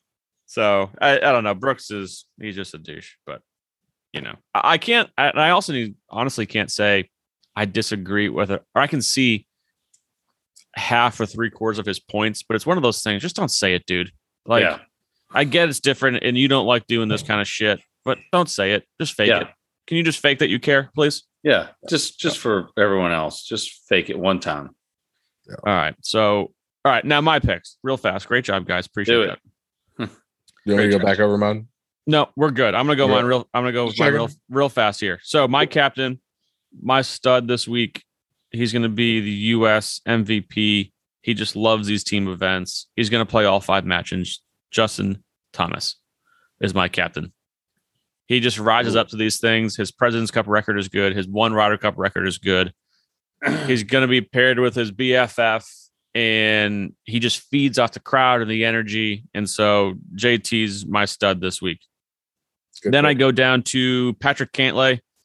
You guys both picked him. You pretty much said everything. He's just going to put his ass off. And I, again, like I said earlier, I think he's going to play a ton of matches too. So in this format, I want Cantlay.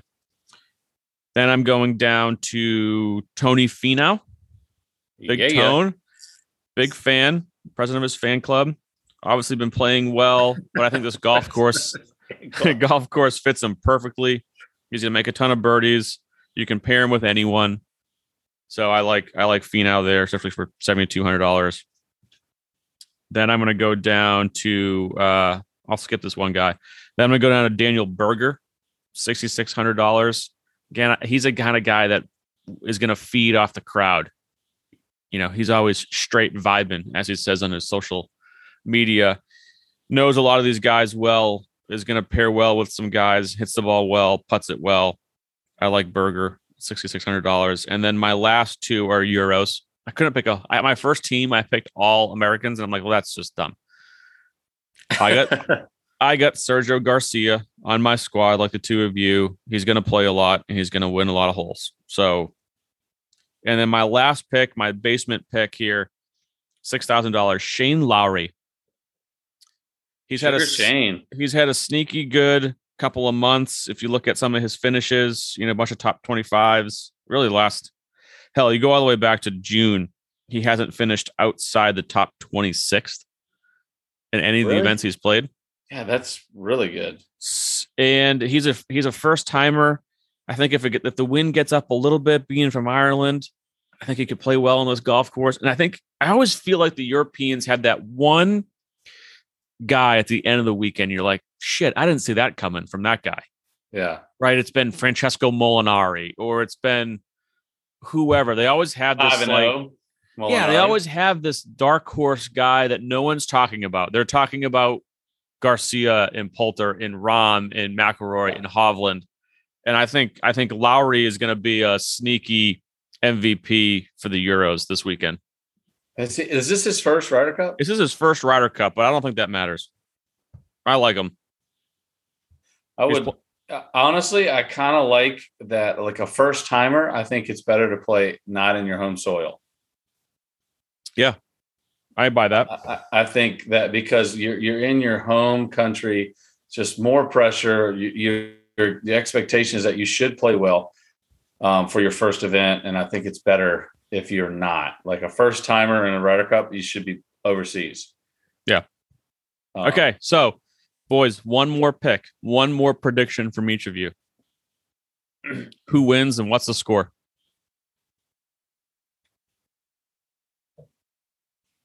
go for McLean.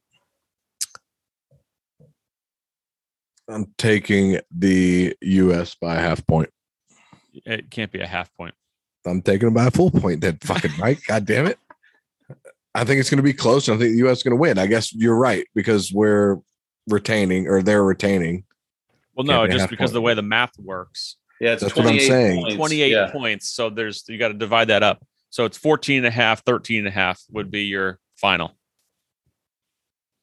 Nobody can win by a half point because All there's right, edit, 27 and a half. edit that out. Edit There's that not out. 27 and a half points available. There's 28 points edit, available. edit that out. I've got I'm the sorry. I've got the American squad winning by a full point, Mike. 14 and a half, 13 and a half. Yep. Gonna be a good weekend. Looking forward to watching. Jay Bird, um, do it. Do it. I mean, if we're if we're do you, are you asking me what I want to happen? no, I want your asking what I prediction. I, want gonna your legit? I think expert opinion here. I think the I think the Euros are going to win by two points, and it's going to come down or uh, two points to a point and a half, coming down to the the Sunday. What do you guys not get about math? It can't be a point and a half. It's a point But, I or mean, two points or three points. Okay, th- that's what I said. Hey, two thanks, points. Jay. I appreciate that, Jay Bird, making me look good. Yeah. Hey, what are what- the odds we see Brooks and Bryson as a team? No fucking chance. No way. None. No way. None. He's not. If Brooks not and Bryson That. play together as a team, I think we win. Stricker is not touching that. Okay, the last Jay, time the last time a captain did that, it was it was Phil Mickelson and Tiger Woods, and it was a it was a mess. shit show. It was an absolute mess. Yeah. They both right. hated each other, but yeah. Uh, So- uh, the Euro- Euros are going to win by a point or two points on Okay, Sunday. you- we'll call. I'm gonna write. down- I'm writing these down. So Yeah. I'm gonna call you uh, Euros 15, US 13 on your prediction. Yeah. Or, McLean- or or better. McLean has 14 and a half, 13 and a half US.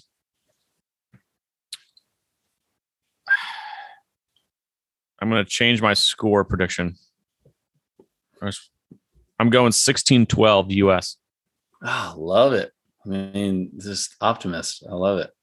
I had it I had it 1513 US. I'm going to go 1612 US. They're going to get it done. Hey, can I make a gripe real quick? Sure. Love gripes.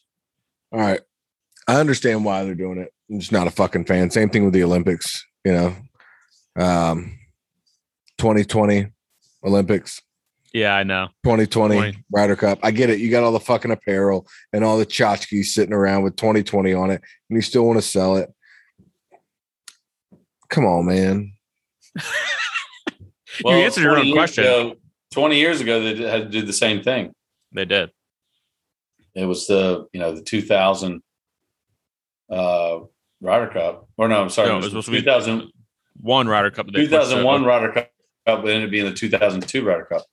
Um, so Yeah. it yeah, it is. It is weird to see all the logos and the graphics on TV and you know the merchandise and everything says the 2020 Ryder Cup. That- it messes you up a little bit. It bit. does. Yeah. But all right, boys. I I can't wait. Although I'm probably not going to see a ton of it. We have a big event at the club this weekend. I'm going to try to watch as much as I can. What do you got? What do you have at the club? We got member member at the club, big time Oh. event. It's a match play event. Um, Nice. so it's uh all day Friday and Saturday with a shootout. So it'll be fun. I'll be able to watch on Sunday a good bit, but Nice. you know, I'm gonna tell my members I'm gonna work hard for the member member, but I may be in the grill room watching while they're playing golf. Yeah. So you know, if they're listening to this, I may catch a few holes here or there of the Ryder Cup. But guys, it's just for the podcast. It's research purposes only. That's right. You know. Right. So, Wait. Anyways, I can't wait. It's gonna be fun. It's a great week, and um, Anything else, boys? Ole, ole, ole, ole. There it is. Ole, ole, ole, ole. I'm gonna wear you out all weekend via text. Ah, I mean, what are what are the Euros colors? It's like they're weird. What are the weird colors? it's the, the blue and yellow. the blue, blue and yellow, and I It's feel more of like throw a another- gold. They throw like blue a and golden green in there too every now. And And then they throw some orange in there, like this, like Yeah. really kind of like Texas burnt orange kind Yeah. of thing. Burnt Occasionally. orange.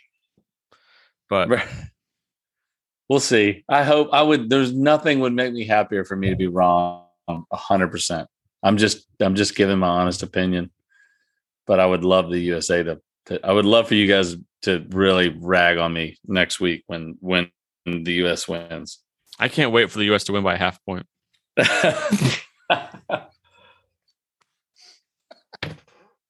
They're gonna give one back to the crowd. We're, we're gonna give one to you guys. Yeah. I mean, That's, That's, by the way, like, guys. that's like you can- that Graeme McDowell President's Cup. and you guys both messed it up, which is even better, which makes the the odds of me editing that out about slim to none. Um, so God damn it, Jay.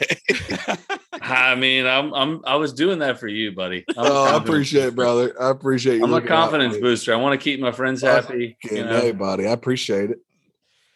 When I feel Um, like they're down in the dumps, I got to pick them up. So uh, and make an outlandish, You know, me, outlandish brother. prediction that's not even not even real. all right, gents, Uh, that was a lot of yeah. fun. Shout out to Traeger Grills. Ha- hashtag no free ads. That was, no that was really free fucking random.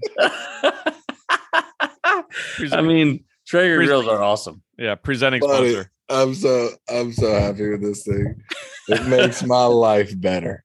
It really does. Uh, uh, That- that makes me Traeger grills happy are then. Nice. So. It All right, makes me gents. Happy that you're happy. That's right. All right, gents, have a good weekend. Enjoy it. Later. Cheers.